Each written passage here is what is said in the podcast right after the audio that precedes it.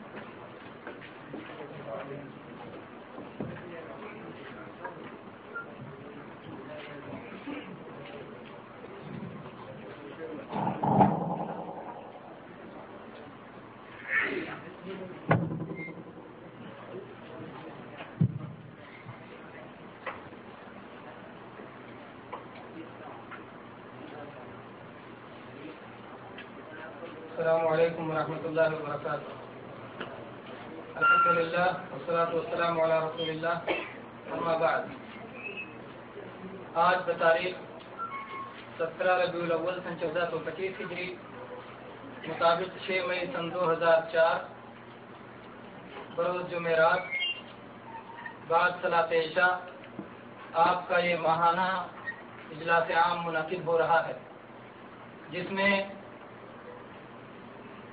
برادرم فضیرت الشیخ عطاء الرحمان صاحب سعیدی حفظ اللہ خطاب فرمائیں گے۔ موضوع ہے ایک فتو پاک دامنی، وسائل اور قواعد انسانی اخلاق میں ایک فتو پاک دامنی کو بہت اہم مقام حاصل ہے۔ اس کے کیا وسائل ہیں اور کیا فوائد ہیں؟ کس طرح اسے اپنایا جا سکتا ہے، اس کا معنی و مفہوم کیا ہے؟ اور زندگی میں، انسانی سماج میں اس کی کیا اہمیت ہے؟ بہت ساری باتیں انشاءاللہ اس موضوع پر شیخ کی زبان سے آپ کے سامنے آئیں گی۔ دور سے سماعت فرمائیں، فائدہ اٹھائیں، اور جیسا کہ اس سے پہلے بھی ہوتا رہا ہے انشاءاللہ آج بھی محاذرہ کے اختتام پر انعامی سوالات ہوں گے۔ اور جو لوگ جواب دے لے جائیں گے، انہیں انعام سے نوازا جائے گا۔ اس کے بعد عشائیہ کا انتظام ہوگا، اس کے بعد پروگرام ختم کر دیا جائے گا۔ میں بلا تاخیر شیخ محترم کو دعوت دوں گا کہ وہ آئیں اور گفتگو شروع کرنا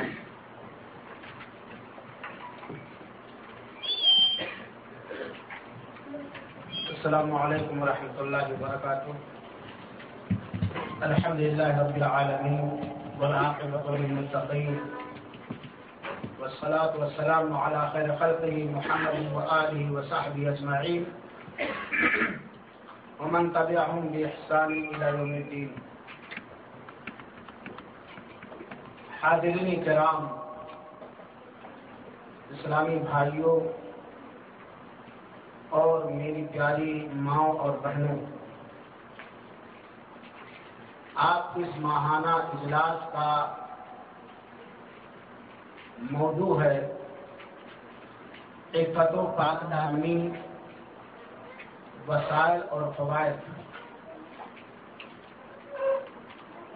انشاءاللہ العزیز، قرآن آیات اور احادیث نبویہ کی روشنی میں ایک فتو پاک دامنی کی اہمیت عفت کا مفہوم اور معنی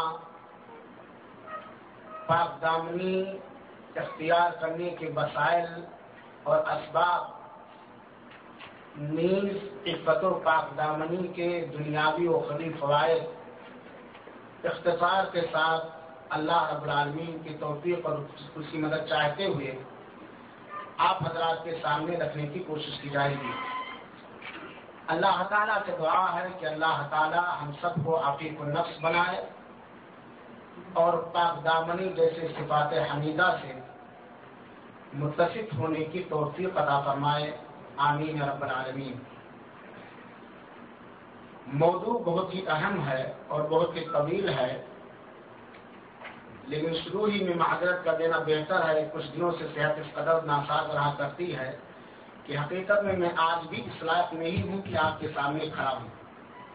لیکن چونکہ ایک ذمہ داری ہے، اس لیے میں آپ کے سامنے چند باتیں رکھنے کی کوشش کروں گا۔ ہم اور آپ یہ بات دیکھ رہے ہیں اور محسوس کر رہے ہیں کہ عصر حاضر میں، موجودہ دور میں بے حیاں ریانیت اور فحاشی کے نئے نئے مظاہر اور منظر سامنے آ رہے ہیں۔ اور غیر مسلم طاقتیں اسلامی سماج کو کھوکھلا کرنے کے لیے ان کے اخلاق و کردار میں تنزلی تنزلی اور گراوٹ لانے کے لیے روزانہ نئی تدبیریں سوچ رہے ہیں۔ چنانچہ ہم دیکھ رہے ہیں کہ آج بے حیانیاں عام ہیں۔ اوریانیت اور بے پردگی کا بازار گرم ہے۔ اور اس بڑے جرم کے مرتکب صرف غیر قوم ہی نہیں، بلکہ شیطانی وساوس سے متاثر ہو کر اسلامی سماج کے بیشتر حضرات بھی متاثر ہیں۔ بلکہ اگر یہ کہا جائے تو مبالغہ نہ ہوگا کہ بے حیائی اور بے شرمی رویانیت اور فحشکاریاں پھیلانے میں جہاں دوسری طاقتیں ہیں، وہیں پر اسلامی سماج میں بسنے والے نام و نہاد مسلمانوں کے بھی اہم رول نظر آ رہے ہیں۔ چنانچہ اگر یہودیت اور نصرانیت یا ہندومت کی بہو بیٹیاں بے حیانیاں پھیلا رہی ہیں، تو قابل افسوس بات یہ بھی ہے کہ ہم میں سے بھی کچھ لوگ اس سے پیچھے نظر نہیں آ رہے ہیں۔ اور یہ خرابی اس قدر عام ہوتی جا رہی ہے، اس قدر عام ہوتی جا رہی ہے کہ نوجوان ہی نہیں، بلکہ ایک معمولی عمر کا بچہ بھی متاثر نظر آ رہا ہے اور بوڑھے بھی اس سے بچے ہوئے نہیں۔ اور معاشرے سماج کے اندر اگر نگاہ ڈالی جائے، تو بہت ہی کم گھر ایسے ملیں گے، بہت ہی کم خاندان ایسے ملیں گے، جہاں ان عفت و پاک دامنی کے اسباب کا خیال رکھا جاتا ہے اور عفت و پاک دامنی کا اہتمام کیا جاتا ہے، ورنہ بیشتر گھر ایسے ملیں گے کہ جہاں عفت و پاک دامنی کے کو تار تار کرنے والے سارے اسباب اور سارے وسائل موجود ہیں۔ اس بگڑے ہوئے انسانی سماج کو یاد دلانے کے لیے اور ان کے اندر عفت و پاک دامنی کی اہمیت کو اجاگر کرنے کے لیے اس موضوع کا انتخاب کیا گیا ہے۔ اور یقینی طور پر حکمت و پاک دامنی مسلمان مرد اور عورت کی وہ نمایاں صفت ہے جو ہر ایک سے ممتاز ہے۔ جس کا وجود اگر مسلم سماج اور مسلم سوسائٹی کے اندر نہیں رہا اور اگر اس کا فقدان ہو گیا تو یقینی طور پر ہماری بہت ساری عبادات بھی متاثر ہو جائیں گی۔ اللہ کے رسول اکرم صلی اللہ تعالی وسلم نے اور شریعت متحرہ میں مختلف موڑ پر مختلف جوانب اور مختلف انداز سے اہل اسلام کو پاک دامن رہنے کی تلقین کی ہے۔ اپنے آپ کو عفیف بنا عفیف بنانے کی تلقین کی ہے۔ لیکن کتاب و سنت سے جہالت کے باعث آج ہمارے معاشر و سماج سے عفت و عفت و پاک دامنی کا فقدان نظر آ رہا ہے۔ اسی لیے ہم دیکھ رہے ہیں کہ بے حیالیاں بے شرمی فحاشیت کے نئے نئے مظاہر، نئے نئے طریقے اور نئے نئے آئٹمیں ایجاد کی جا رہی ہیں۔ جبکہ اگر ہم سنت رسول صلی اللہ علیہ وسلم کو دیکھیں، تو ہمیں یہ بات معلوم ہوگی کہ اللہ کے رسول اکرم صلی اللہ تعالی علیہ وسلم ہمیشہ یہ دعا فرمایا کرتے تھے جیسا کہ صحیح مسلم کی روایت ہے، اللہم انی اسألک الہدا والتقا والعفاف والغنا کہ اے میرے اللہ، میں تجھ سے ہدایت، تقوی و طہارت اور عفت و پاک دامنی اور بے نیازی کا سوال کرتا ہوں۔ رسول اکرم صلی اللہ تعالی وسلم جو عفت و پاک دامنی کے مظہر اور پیکر ہی نہیں، بلکہ عفت و پاک دامنی کے دائی تھے۔ اور اپنے صحابہ کرام کے اندر، صحابیات کے اندر عزت و پاکدامنی کا مادہ عدم درجے تک پرو دیا تھا۔ اس کے باوجود سرور تو عالم محمد علی صلی اللہ علیہ وسلم ہمیشہ اپنے رب الجلال سے دعا فرمایا کرتے تھے۔ کہ اللہ میں تجھ سے سوال کرتا ہوں، تو مجھے پاک دامنی عطا کر، تو مجھے عزت عطا کر۔ اس سے اس بات کا اندازہ ہوتا ہے کہ اس کا وجود بہت سارے خیر کا پیش پیش قدمی کا اظہار ہے اور اس کا فقدان معاشرے کو کھوکھلا کر دینے کا سبب بنے گا۔ آئیے کرے دس ہم اس بات کا علم حاصل کریں کہ عفت یا پاک دامنی کا معنی اور مفہوم کیا ہے، اس کا مطلب کیا نکلتا ہے؟ عفت کا لغوی معنی ہوتا ہے بری چیز سے رک جانا۔ موضوع آج کا کیا ہے؟ عفت و پاک دامنی عفت کا معنی کیا ہے لوگی طور پر؟ ہر بری چیز سے رک جانا۔ اور شریعت اصلاح کے اندر عفت کہتے ہیں، ہر حرام چیزوں سے نیز ہر اس چیز سے نفس کو روک لینا، جس کا کرنا انسان کے لیے کسی بھی صورت میں بہتر نہیں ہے۔ ایسا کا مفہوم کیا ہوا؟ ہر بری چیز سے اور ہر ایسی چیز سے نفس کو کنٹرول میں کر لینا، نفس کو روک لینا، جس کا کرنا کسی بھی حالت میں، کسی بھی صورت میں انسان کے لیے بہتر نہیں ہے۔ اور عفت یا پاکدامنی، یہ ردالت، خطاست اور دناعت کی ضد ہے۔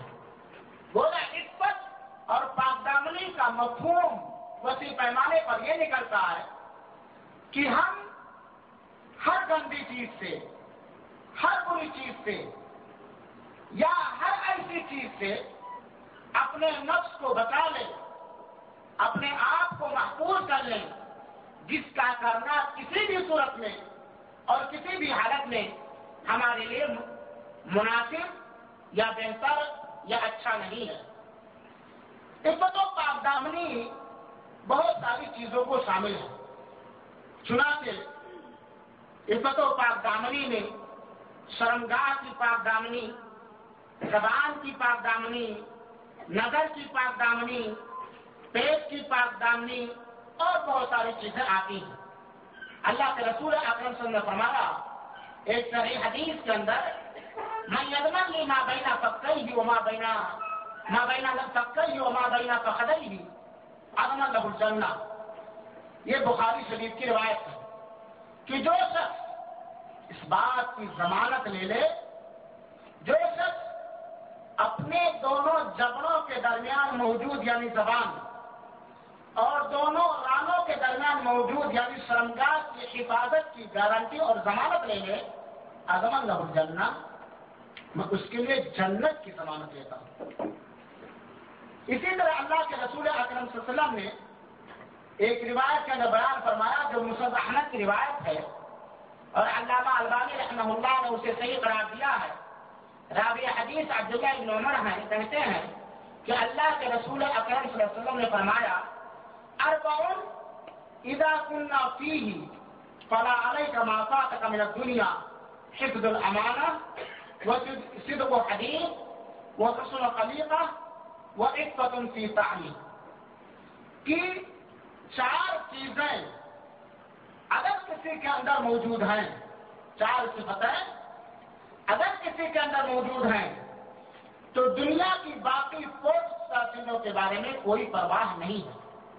یہ چار چیزیں اگر موجود ہیں اور دنیا کی باقی چیزیں اس سے فوت ہو گئی ہیں، تو اسے کوئی ضرر اور نقصان نہیں پہنچے گا۔ وہ چار چیزیں کیا ہیں؟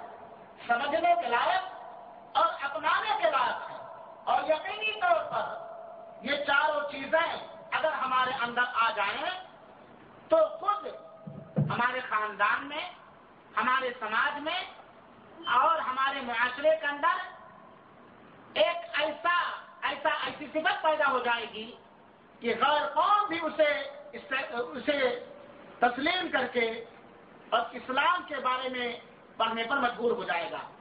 دیکھیے دین اسلام میں یا اللہ کے رسول اکرم صلی اللہ تعالی وسلم نے اپنے تمام ماننے والے یا جو اپنے آپ کو مسلمان کہتے ہیں، ان سارے لوگوں کو یہ بتلایا ہے کہ اگر تمہارے اندر چار چیزیں پائی جائے تو دنیا کی دیگر پوت چیزوں کی کوئی پرواہ نہیں۔ ہے وہ چار چیزیں کیا ہیں؟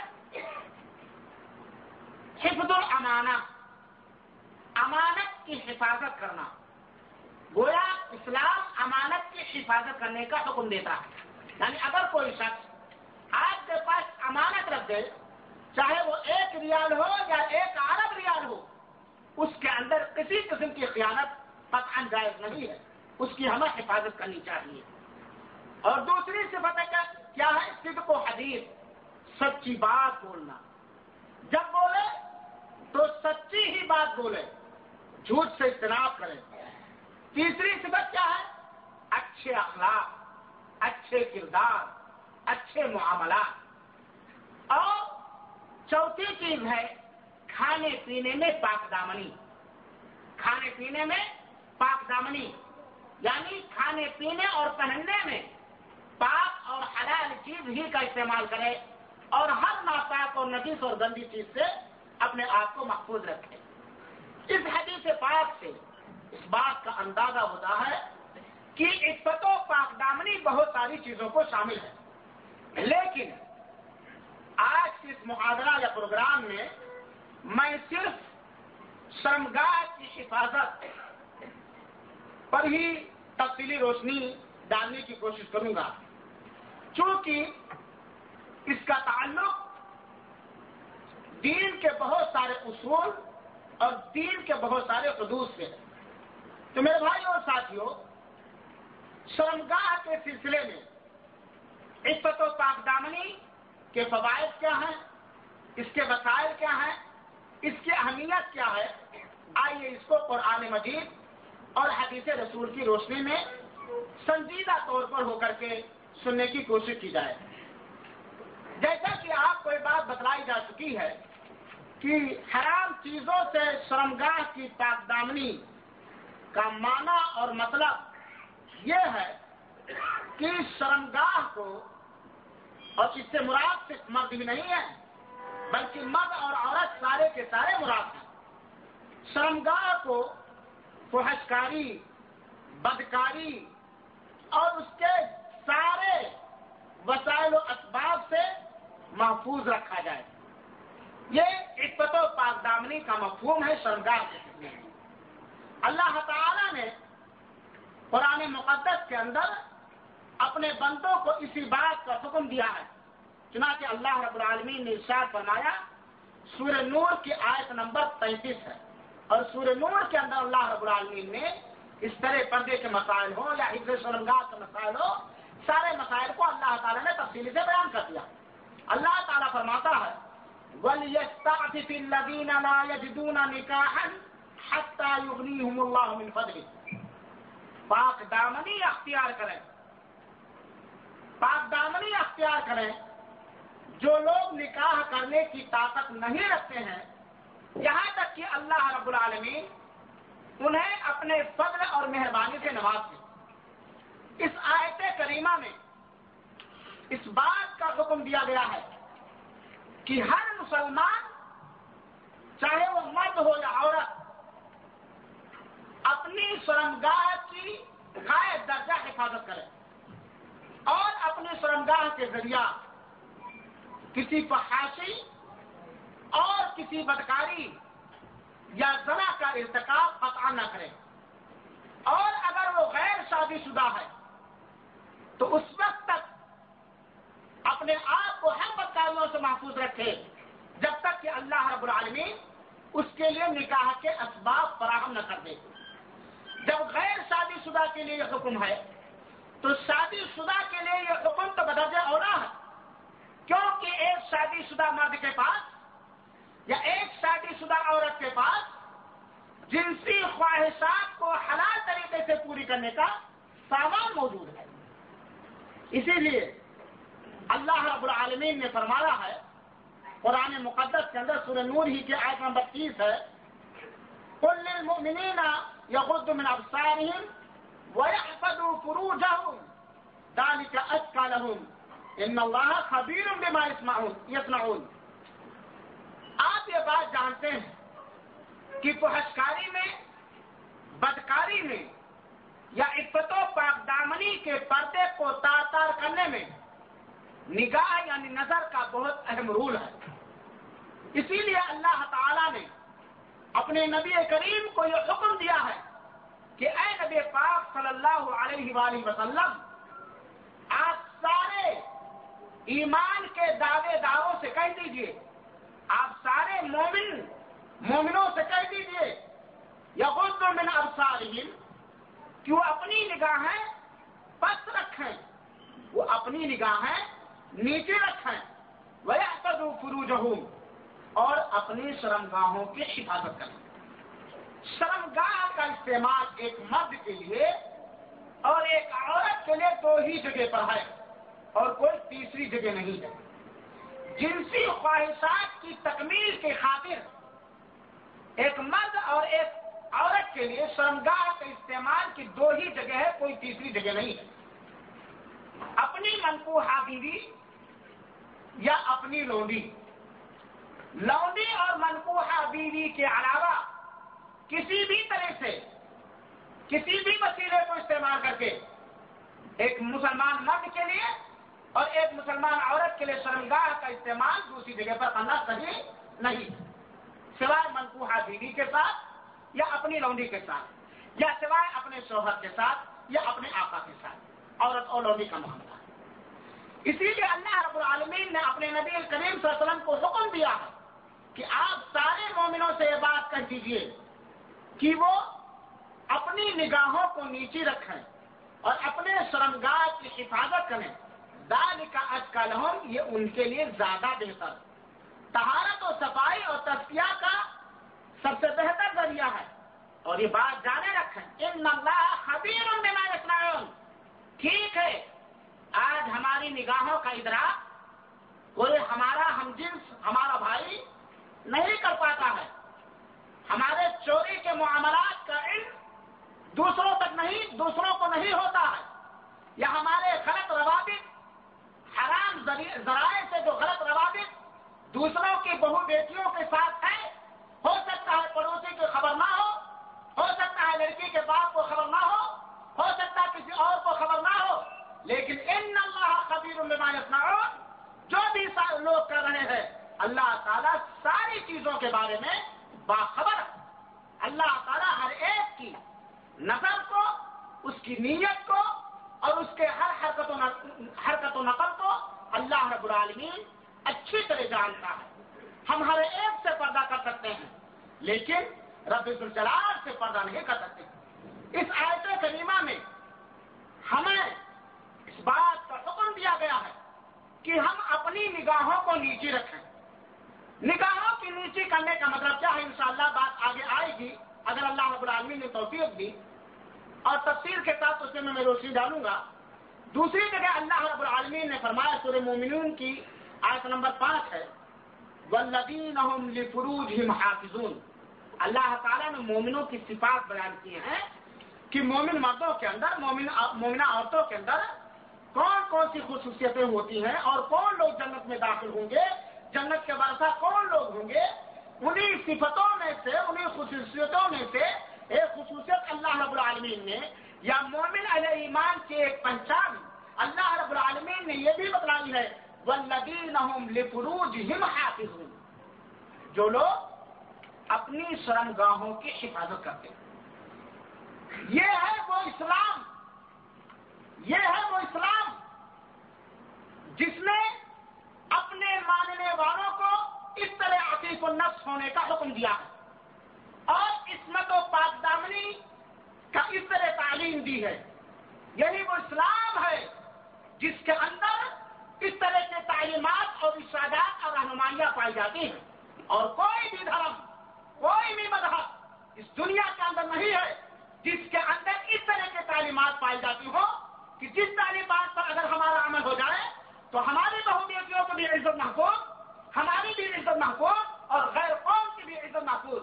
ہمارا ہمارا اسلام صرف اسی بات کا حکم نہیں دیتا ہے کہ مسلمان عورتوں کے عزت و آبروں کی حفاظت کرو۔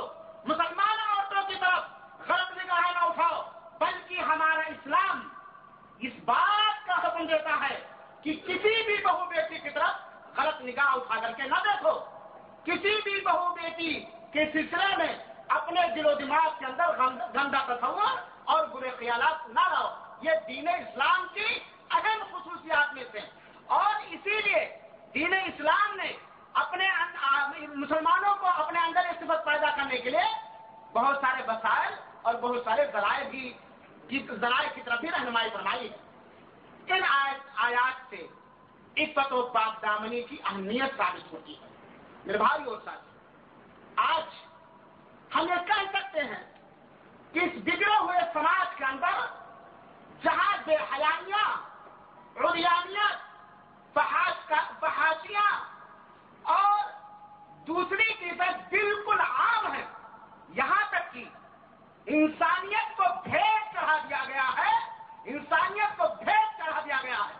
بہت سارے ملکوں میں، خود ہمارے ملک ہندوستان کے اندر باقاعدہ رسمی طور پر سرکاری طور پر جسم فروشی کی سرٹیفکیٹ ہے اور لائسنس رائٹ کی جاتی ہے رائٹ کی جاتی ہے۔ اس بگڑے ہوئے ماحول میں ایک مسلمان کی ذمہ داری بنتی ہے۔ ایک مسلمان نوجوان اور ایک مسلمان عورت کی یہ ذمہ داری بنتی ہے کہ اپنی عفت و پاک دامنی کا مکمل بس و رحاظ کر کے دوسرے لوگوں کو یہ تعلیم پہنچائے، خود عفیف النفس بنے اور دوسروں کو بھی عفیف النفس بننے کی تلقین کرے آئیے دیکھا جائے ایک جھلک واقعات کی روشنی میں کہ ہمارے سرف میں سے لوگوں نے کس طرح عفت و پاک دامنی اختیار کیا اور سارے مسائل، سارے ذرائع، سارے اسباب موجود ہونے کے باوجود بھی اپنی شرمگاہوں کی حفاظت کس انداز سے کی؟ قرآن مجید، جو اللہ رب العالمین کا کلام ہے اس کے اندر ایک سورہ آپ لوگوں نے پڑھا ہوگا۔ سورہ یوسف۔ یوسف علیہ السلاط والسلام کا واقعہ ہم وقت ہماری نگاہوں کے سامنے ہونا چاہیے، خاص طور پر ایک نوجوان مرد کے سامنے۔ حضرت یوسف کا تفصیلی واقعہ میں بیان نہیں کرنا چاہتا، سورہ یوسف کے اندر مکمل اس کا ذکر۔ لیکن آپ دیکھیں، حضرت یوسف علیہ السلاط والسلام کی پاک دامنی اور ان کا عفیف ہونا ایک پتا پاک دامنی ہنسے یوسف علیہ السلام اسلام کی دیکھیں ان کو ایک دم نوجوان کریل نوجوان۔ ہے کریل نوجوان ہے۔ غربت اور اجنبیت کی زندگی سرزمین مصر کے اندر گزار رہے ہیں۔ اور نہایت ہی حسین و زمین ہے۔ نہایت ہی حسین و زمین اور خوبصورت ینگ مین ہے۔ حضرت یوسف علیہ السلام۔ السلام جیسے کہ ہم لوگ سفر کی غربت کی زندگی گزار رہے ہیں۔ بال بچوں سے دور ہیں دو دو سال، تین تین سال کی زندگی یہاں گزار۔ حضرت یوسف علیہ السلام السلام بھی بالکل اجنبی غربت کی زندگی گزار رہے تھے۔ کریئر نوجوان تھے، حسین و جمیل تھے۔ عزیز مصر کی بیوی نے، مصر کے بادشاہ کی بیوی نے پیش قدمی کی تھی۔ آپ کو ورگلانے کی کوشش کی تھی اور آپ کو دعوت دی تھی، بے حیائی کرنے کی زناکاری کرنے کی۔ لیکن اور ویسے ہی ویسے نہیں، پورا بن سج دھج کے، مکمل میک اپ کر کے کون دعوت دے رہی ہے؟ بادشاہ عزیز مصر کی بیوی دعوت دے رہی ہے۔ اور ایسے ویسے نے پورے سنگھار کے ساتھ، پوری بناوٹ اور ڈیکور کے ساتھ۔ اور کمرے میں داخل ہوئی وکل دل ابوا اور عزیز مصر کی اہلیہ بیوی نے حضرت یوسف علیہ السلام کو تنہا میں کر کے دروازوں کو بند کر لیا۔ روم کے سارے دروازوں کو بند کر لیا۔ اور عزیز مصر کی بیوی ہے، حضرت یوسف علیہ السلام السلام سارے وسائل جمع کاری کے، سارے اسباب، سارے مواقع اور چار حضرت یوسف علیہ السلام السلام کے ہاتھوں میں۔ خود پیش قدمی کرے حضرت یوسف کا کوئی دخل وہاں نہیں ہے۔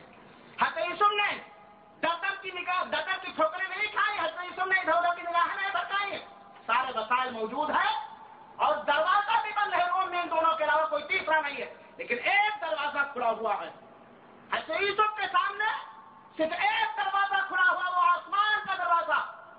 جب عزیز مصر کی بیوی آپ کو دعوت دیتی ہے صحافی کرنے پر، فوراً اللہ کا ڈر غالب آ جاتا ہے۔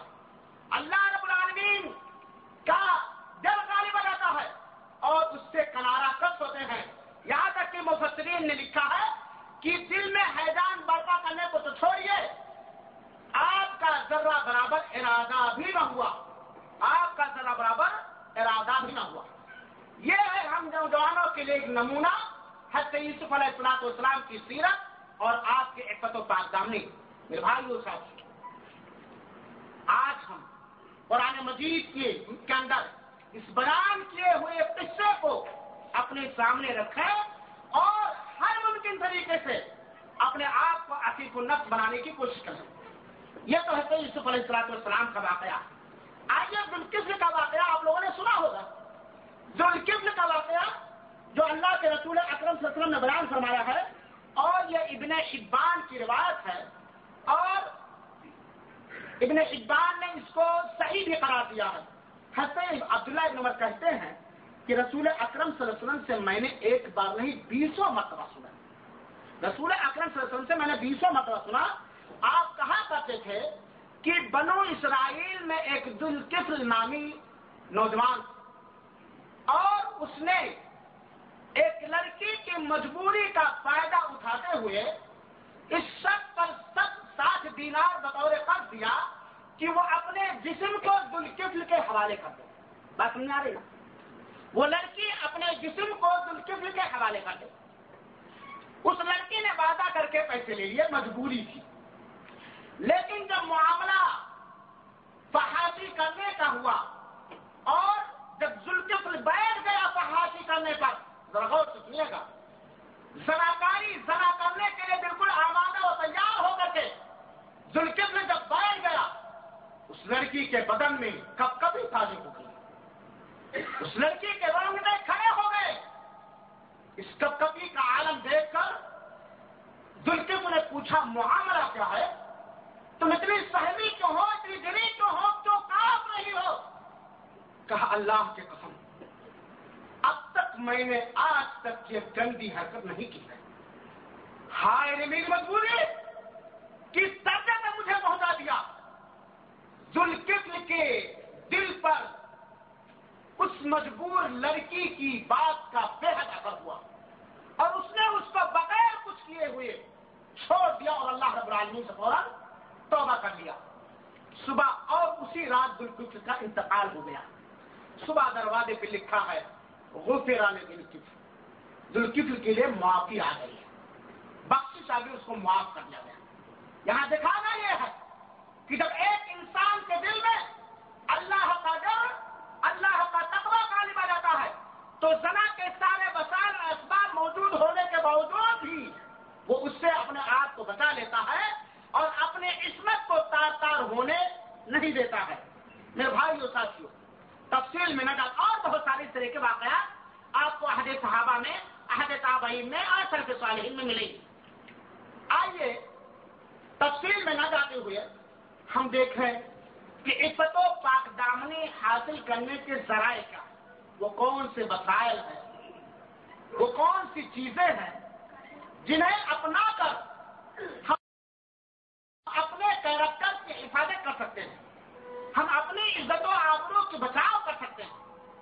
ہم عصمت و پاک دامنی کے پیکر اور مظہر ہو سکتے ہیں۔ بہت سارے وسائل اور بہت سارے اسباب پرانے مجید کے اندر اور سنت رسول کے اندر مذکور چند چیزوں کو میں ذکر کر رہا ہوں کہ عفت و پاک دامنی کے وسائل اور اسباب کیا ہیں۔ یعنی کون سی چیزیں ہمارے اندر آ جائیں تو ہمارے اندر عفت آ جائے گی، پاک دامنی آ جائے گی، ہم اپنے کیریکٹر کے محافظ اور نگہبان ہو جائیں گے۔ عفت و پاک دامنی کے وسائل دو طرح کے ہیں۔ ایک وہ وسائل وہ ذریعے جن کے کرنے کا شریعت متحرہ نے یا جن کے اختیار کرنے کا شریعت متحرہ نے حکم دیا۔ اور دوسرے وہ ذرائع، وہ اسباب جن سے اسلام نے ہمیں اور آپ کو روکا۔ ہم سب سے پہلے ان وسائل کو آپ کے سامنے بیان کرتے ہیں کہ جن وسائل اور جن اسباب اور ذرائع کو استعمال کرنے، اختیار کرنے کا شریعت متحرہ نے حکم دیا ہے تاکہ ہم عقبت و پاک دامنی اختیار کر سکیں۔ ہمارا معاشرہ، ہمارا سماج، ہمارا اور خود ذاتی طور پر ہمارا کریکٹر بالکل صاف ستھرا ہو۔ آئیے دیکھا جائے۔ سب سے پہلا سبق عفت و پاک دامنی کا یا سب سے پہلا وسیلہ عفت و پاک دامنی کا، اور عفت و پاک دامنی ہی کا نہیں، بلکہ تمام چھوٹے بڑے گناہ سے بچنے کا سب سے پہلا وسیلہ اور ذریعہ کیا ہے؟ اللہ رب العالمین کا ہاں ڈر اللہ رب العالمین کا ڈر اللہ رب العالمین کا تقوی۔ اللہ رب العالمین کی خشیت۔ اگر ایک مومن کے دل میں، ایک مسلمان کے دل میں خالص طریقے سے اللہ رب العالمین کا ڈر موجود ہے، تو صرف وہ فحاشی اور زناکاری ہی سے نہیں بچ سکتا، بلکہ ہر چھوٹے بڑے گناہ سے وہ اپنے آپ کو محفوظ رکھ سکتا ہے۔ اسی لیے اللہ رب العالمین اور تقوی کہتے کہتے ہیں؟ اللہ کے دیے گئے نور پر اللہ رب العالمین کی اطاعت و فرما بداری کرنا، اللہ رب العالمین کے اطاعت و فرما بداری کرنا، اللہ کی رحمت کی خاطر اللہ کی رحمت کے خاطر اللہ رب العالمین کی طرف سے دیے گئے دلائل و براہین کے مطابق اللہ رب العالمین کی اطاعت و فرما بداری کرنا۔ اور اللہ کے عذاب کے ڈر سے صرف اطاعت و فرما بداری تقوی کے اندر داخل نہیں ہے۔ اللہ رب العالمین کے عذاب اور اس کی پکڑ کے ڈر سے اللہ رب العالمین کی طرف سے دیے گئے دلائل و براہین کی روشنی میں اللہ رب العالمین کی معافیت کو چھوڑ دینا۔ یہ ہے تقوا اور تقوا کی تعلیم مختلف انداز سے کی گئی۔ اور تقوا کا حکم اللہ رب العالمین نے مختلف آیات کے اندر دیا، ذکر کیا۔ اور متقیوں کا سمرا اور نتیجہ اور ان کا بدلہ بھی اللہ رب العالمین نے قرآن مجید کے اندر بیان فرمایا۔ چنانچہ اگر ہمارے دل کے اندر صحیح معنوں میں اللہ کا دل غالب آ جائے، بیٹھ جائے تو صرف صرف حاصل اور زناکاری ہی نہیں، بلکہ سارے معاملات میں ہم عزت و پاک دامنی اختیار کر سکتے ہیں۔ اور یہی تقوا کی صفت اگر ہمارے اندر سے ایک سیکنڈ کے لیے کھو جائے، ایک سیکنڈ کے لیے کھو جائے، تو عزت و پاک دامنی کا ایک عزت و پاک دامنی بالکل پاس پاس ہو جائے گی اور ٹکڑا ٹکڑا ہو جائے گی۔ اللہ رب العالمین نے قرآن مجید کے اندر حکم دیا میرے بھائیوں سورہ بقرہ کی آیت نمبر دو سو اکیاسی ہے۔ وقت یومن بہت ساری آیات ہیں لیکن میں نے اس کو چنا ہے۔ وقت یومن ترجعون فیہ اللہ ثم توفا کل نفس ما کسبت وهم لا یظلمون میرے بھائی، یہ آیت کریمہ ہم غور سے سنیں اللہ رب العالمین نے اس آیت کریمہ کے اندر سارے لوگوں کو مخاطب کر کے فرمایا ہے، وَاتَّقُوا يَوْمًا تُرْجَعُونَ فِيهِ اللَّهِ۔ اس دن سے ڈرو۔ اس دن کا خوف اپنے دل میں جاگزی کر لو۔ جس دن سارے کے سارے اللہ رب العالمین کے پاس اللہ رب العالمین کی جانب لوٹا دیے جاؤ گے۔ یہ ہمارے دل میں ہر وقت چاہے ہم مجلس کے اندر ہوں، مجمع کے اندر ہوں، تنہائی کے اندر ہوں، اپنوں کے ساتھ ہوں، غیروں کے ساتھ ہوں، مسجد کے اندر ہوں، کہیں بھی ہوں، ہر وقت ہمیں اس دن کا خوف کھانا چاہیے۔ اس دن کیا کا خوف ہمارے دلوں میں ہونا چاہیے کہ ایک دن ہم سارے کے سارے اپنے رب کے پاس لوٹا دیے جائیں گے۔ سمت وقت کلو نفس ماں کا سبق پھر پورا پورا دے دیا جائے گا جو ہم نے کمایا۔ اگر ہم نے ذرا برابر نیکی کی ہے، اس کا پورا پورا بدلہ ہمیں مل جائے گا۔ اور اگر ہم نے ذرا برابر برائی کی ہے، تو اس کا پورا پورا بدلہ دیا جائے گا۔ وہ ہم ظلمون اور لوگوں ان لوگوں پر ظلم نہیں کیا جائے گا۔ کسی پر کسی طرح کا ظلم کیا اس آیت کریمہ میں اللہ رب العالمین تقوی اختیار کرنے کا حکم دیا ہے۔ اور اگر ہمارے اندر تقوی جیسی اہم صفت پیدا ہو جاوے، تو ہم عفیف النفس بن سکتے ہیں۔ اور یہ فتو پاک دامنی ہمارے اندر خاص درجے پائی جا سکتی ہے۔ عفت و پاک دامنی کے وسائل اور اسباب و ذرائع میں سے دوسرا وسیلہ جو قرآن سے اخذ کیا جا سکتا ہے وہ ہے غز بسر نگاہوں کو پس رکھنا، نگاہوں کو نیچی رکھنا۔ جب جب بھی یہ بات بولی جائے کہ ایک مسلمان کو اپنی نگاہیں نیچی رکھنی چاہیے، اپنی نگاہیں پس رکھنی چاہیے، اس کا اسلام نے حکم دیا ہے، تو اس کا یہ مطلب نہیں کہ آنکھ بند کر کے چلے اس کا مطلب یہ ہے کہ اپنی نگاہ ڈالنے ہر حرام چیز پر ڈالنے سے محفوظ رکھے ہر حرام ناجائز چیز پر اپنی نگاہ ڈالنے سے نگاہ کو محفوظ رکھے اور اپنی نظر انہی چیزوں پر ڈالے جس پر ڈالنا حلال، مباح اور جائز یہ نگاہوں کے پت رکھنے کا مطلب اب حرام چیزوں پر نگاہ ڈالنے سے بچنا، بچنے کا جو بھی طریقہ ہو، چاہے آنکھ بند کر کے چلنے کا طریقہ ہو، یا یا سر جھکا کے چلنے کا طریقہ جو بھی۔ مقصد یہ ہے کہ ہر حرام چیزوں سے اپنی نگاہ کو محفوظ رکھے اور اپنی نگاہ اپنی نظر سے انہی چیزوں کو دیکھے جن چیزوں کا دیکھنا جائز اور حلال اور مباح۔ میرے بھائی اور ساتھیوں قرآن مجید کے اندر جیسا کہ بھائی گزر چکا ہے، مختلف جگہوں پر مومن مردوں کو اور مومنہ عورتوں کو نگاہیں پس کرنے کا حکم دیا۔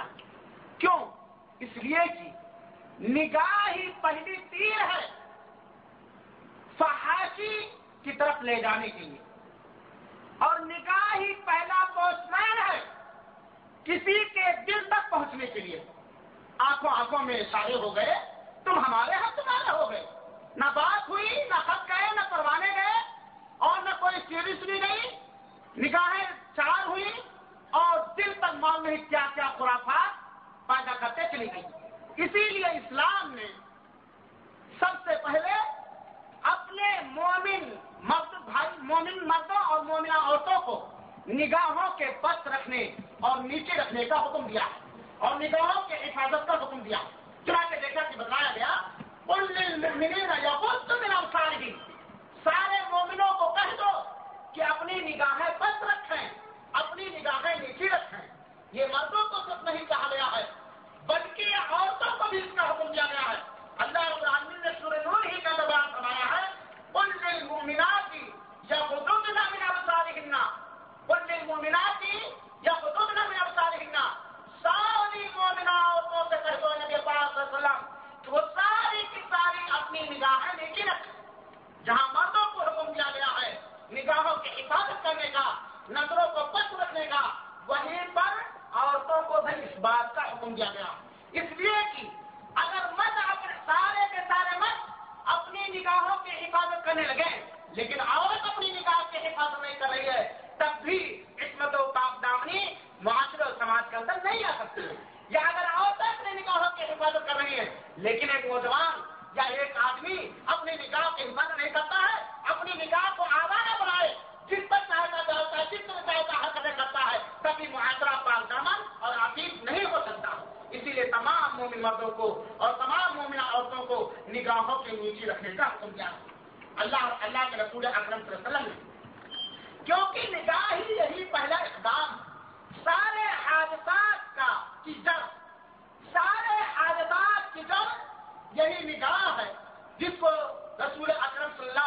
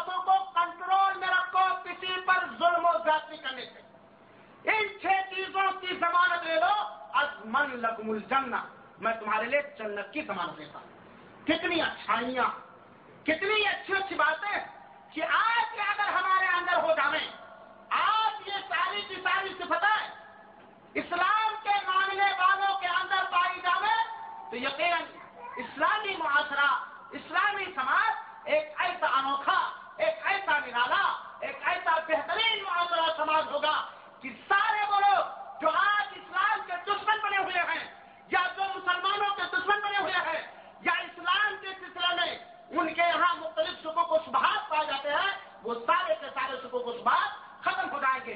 اور وہ جماعت جس کی تربیت اللہ کے رسول اکرم سے نے کی تھی، میری مراد صاحب کرام کی جماعت ہے۔ ان جماعت کے اندر، ان لوگوں کے اندر یہ ساری چیزیں غائب درجے تک موجود تھی۔ اسی لیے جہاں جاتے تھے، اندھیریاں ختم ہو جاتے ہوتے چلی جاتی تھی۔ اور اسلام کا نور، اسلام کی روشنی بالکل پورے انوبان کے ساتھ پھیلتی چلی جا رہی تھی۔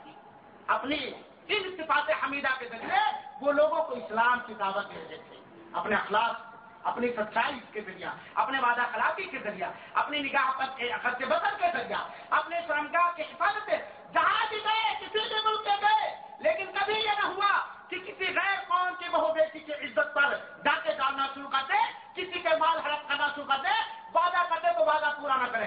سارے کے سارے اس کی بات موجود تھی، اسی لیے اسلام بڑھتا جا رہا تھا، بڑھتا جا رہا تھا۔ اور آج بھی جن کے اندر، جس معاشرے سماج کے اندر یہ اچھائیاں اور یہ خوبیاں پائی جاتی ہے اس معاشرے اور سماج کے اندر جو نورانیت برتتی ہے، اس کا ہم اور آپ اندازہ نہیں کر سکتے ہیں۔ اللہ رب العالمین ہم سب کے اندر یہ ساری کی ساری صفتیں فرما دے اور اس کے اپوزٹ جو ساری چیزیں ہیں، اللہ رب العالمین اسے ہمیں بتا دے۔ آج دیکھیے، یہ فرمانے رسول ہے کہ اپنی نگاہوں کو کچھ رکھو، اپنے سمدار کی حفاظت کرو۔ لیکن میرے بھائی اور ساتھیوں، ہم اپنے معاشرے اور سماج پر نگاہ ڈالیں، کیا اس پر کتنا پرسنٹ یا کتنا فیصد آج ہمارا اور آپ کا عمل ہو رہا ہے؟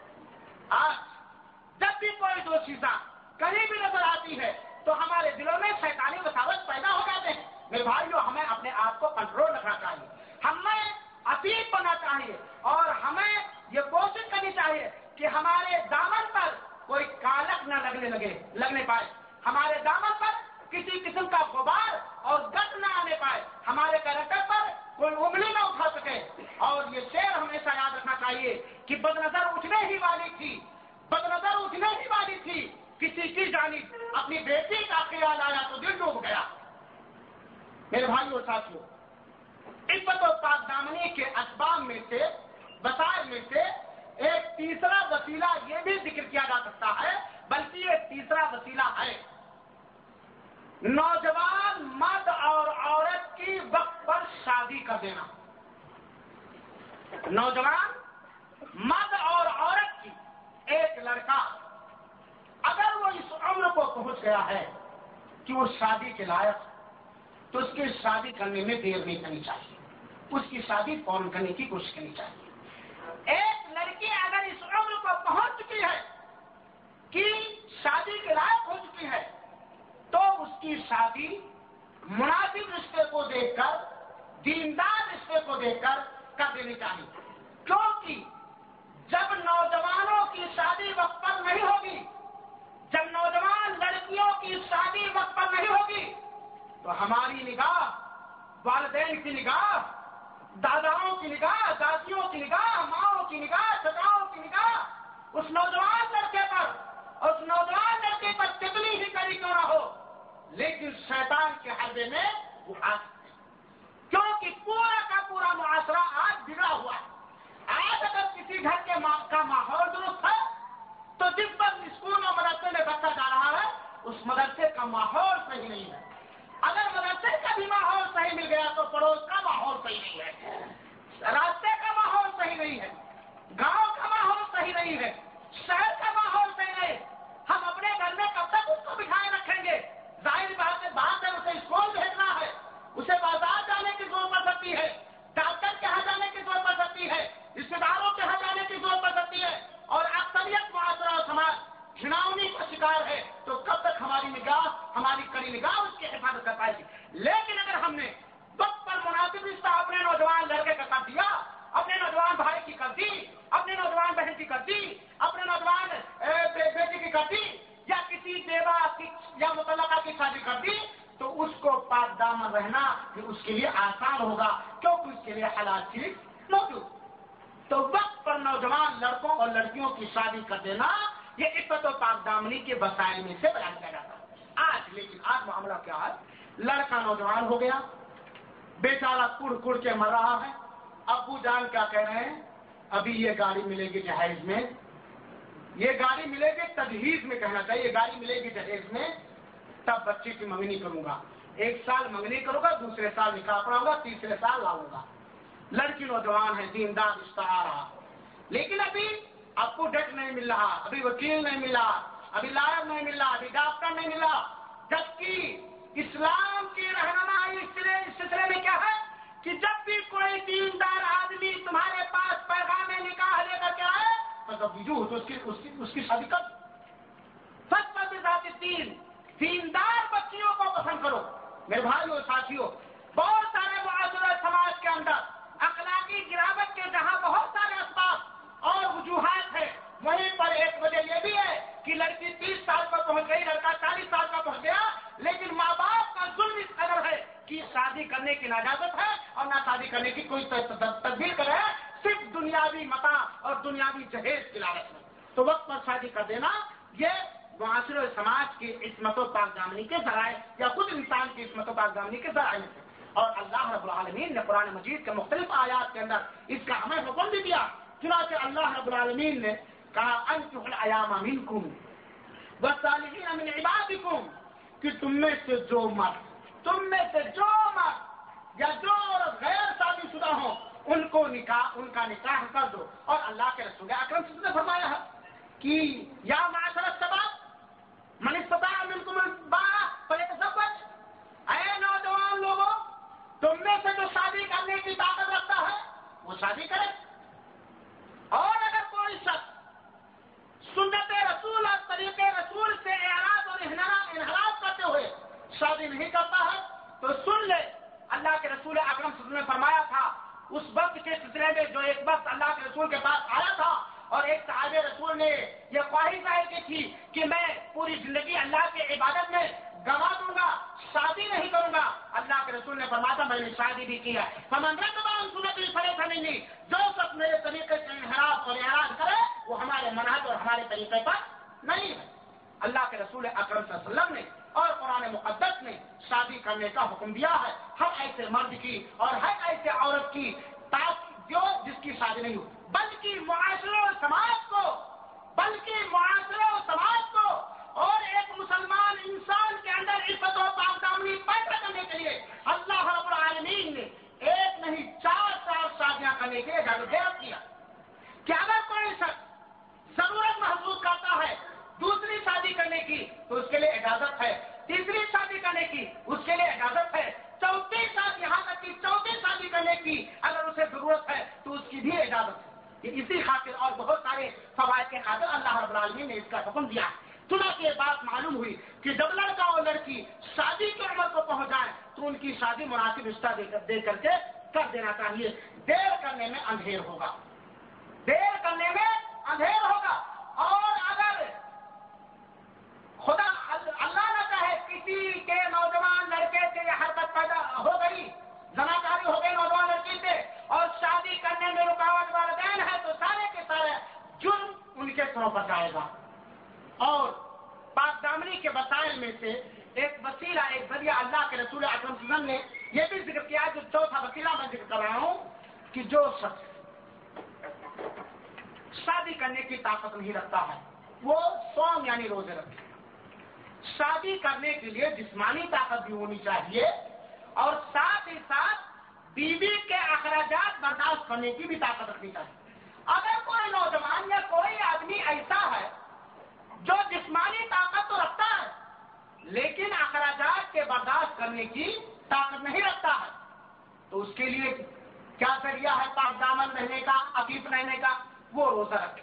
اللہ کے رسول اکرم نے فرمایا، اور جو شخص شادی کرنے کی طاقت نہیں رکھتا ہے فعال ہی سوم وہ سوم یعنی روزہ رکھے۔ فعین نہ لہو بچاؤں یہ سوم یعنی روزہ شہادت کو توڑ دینے والی چیزوں میں سے ہے۔ شہادت کو توڑ دینے والی چیزوں میں سے۔ تو جو شخص ہاں یہاں بات بھی جان لیجیے۔ اگر کوئی آدمی شادی شدہ بھی ہے، لیکن ابھی بھی اپنی بیوی کے اجازت سے دو سال، ڈیڑھ سال تک دور ہے، اور خواہشات اس کے ابھر رہے ہیں، فحاشی اور بدکاری کے لیے، تو اس کے لیے بھی روزہ ہے۔ اسے اپنے نفس پر کنٹرول کرنے کے لیے جہاں اور وسائل و ذرائع ہیں، اس کے ساتھ روزہ بھی ایک وسیلہ اس تو پاکدامنی کے اسباب اور وسائل میں سے پانچواں وسیلہ یہ کہا جا سکتا ہے، عورتوں عورتوں کا اپنے گھروں میں ٹھہرنا اور بلا ضرورت باہر نہ نکلنا۔ عورتوں کا اپنے گھروں میں ٹھہرنا اور بلا ضرورت باہر نہ نکلنا۔ نہ رہے باس، نہ بجے باس ہوئی اسلام میں میری ماں اور بہنیں غور سے سنیں گی اور ماں اور بہنوں کے گاہر بھی غور سے سنیں گے۔ اسلام نے عورت کو اس بات کا حکم دیا ہے کہ وہ اپنے گھر میں ٹک کر رہے چل کے رہے۔ اور بلا کسی اہم ضرورت کے وہ باہر نہ نکلے۔ جو ہے کہ اللہ رب العالمین نے فرمایا ہے، وقرنا فی بیوتی کننا ولا تبرجنا تبرجن جاہلیت الاولا اپنے گھروں میں کسی کر رہو۔ اور جاہلیت کے زمانے کی مانند اپنے بناؤ سنگار کا کو ظاہر نہ کرو۔ اس آیت کریمہ میں اللہ رب العالمین نے عورت کو گھر میں ٹک کر رہنے کا حکم دیا۔ عورت گھر کی زیور اور زینت ہے۔ عورت بازار کی زیور اور زینت نہیں ہے۔ لیکن آج معاملہ بالکل برعکس ہو گیا۔ میرے بھائیو سر اگر کوئی آدمی اپنے فیملی کو بازار نہیں لے جا رہا ہے تو کہتے ہیں یہ قدامت پسند ہے یار، یہ ماڈرن نہیں ہے، یہ تو لا کر کے جیل میں بند کر دیا باہر لے بھی جاتا ہے، تو کالا کالا برقع پہنا کے لے جاتا ہے۔ یہی اسلام کی دعوت ہے۔ اسلام نے مسلمانوں کو یہ حکم دیا ہے کہ اپنی عورتوں کو بلا کسی اہم ضرورت کے گھر سے باہر نہ جانے دیں۔ اپنے گھر میں۔ اس لیے کہ عورت جتنا ہی گھر کے اندر رہے گی مارکیٹ اور بازار اور لوگوں کے میل جول سے دور رہیں گی اتنی ہی اس کی عزت و آبرو باقی رہے گی اور اس کا مریادہ بالکل سرکشت رہے گا۔